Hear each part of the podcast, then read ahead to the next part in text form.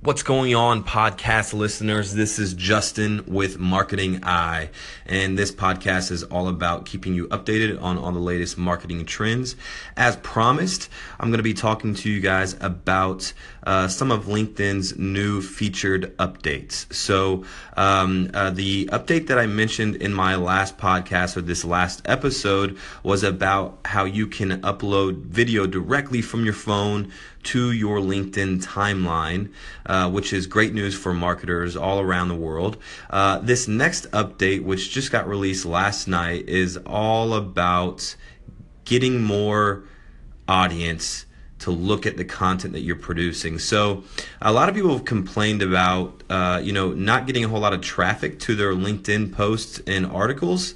Uh, this seems to be a common denominator across a lot of different accounts, across a lot of different profiles, and just individuals that I'm speaking with uh, about LinkedIn. Um, they're they don't know how to fix that. And so one of the things that LinkedIn has done, uh, and they just released this last night, uh, and you can read more about it on our blog at marketingeyeatlanta.com, uh, where I go a little bit into detail about this new feature and the things that you can use it for. But essentially, it's really easy, guys. Uh, your posts and your articles can now be shared publicly, uh, meaning that people that are not logged into their LinkedIn account can see the articles and posts that you are uh, publishing.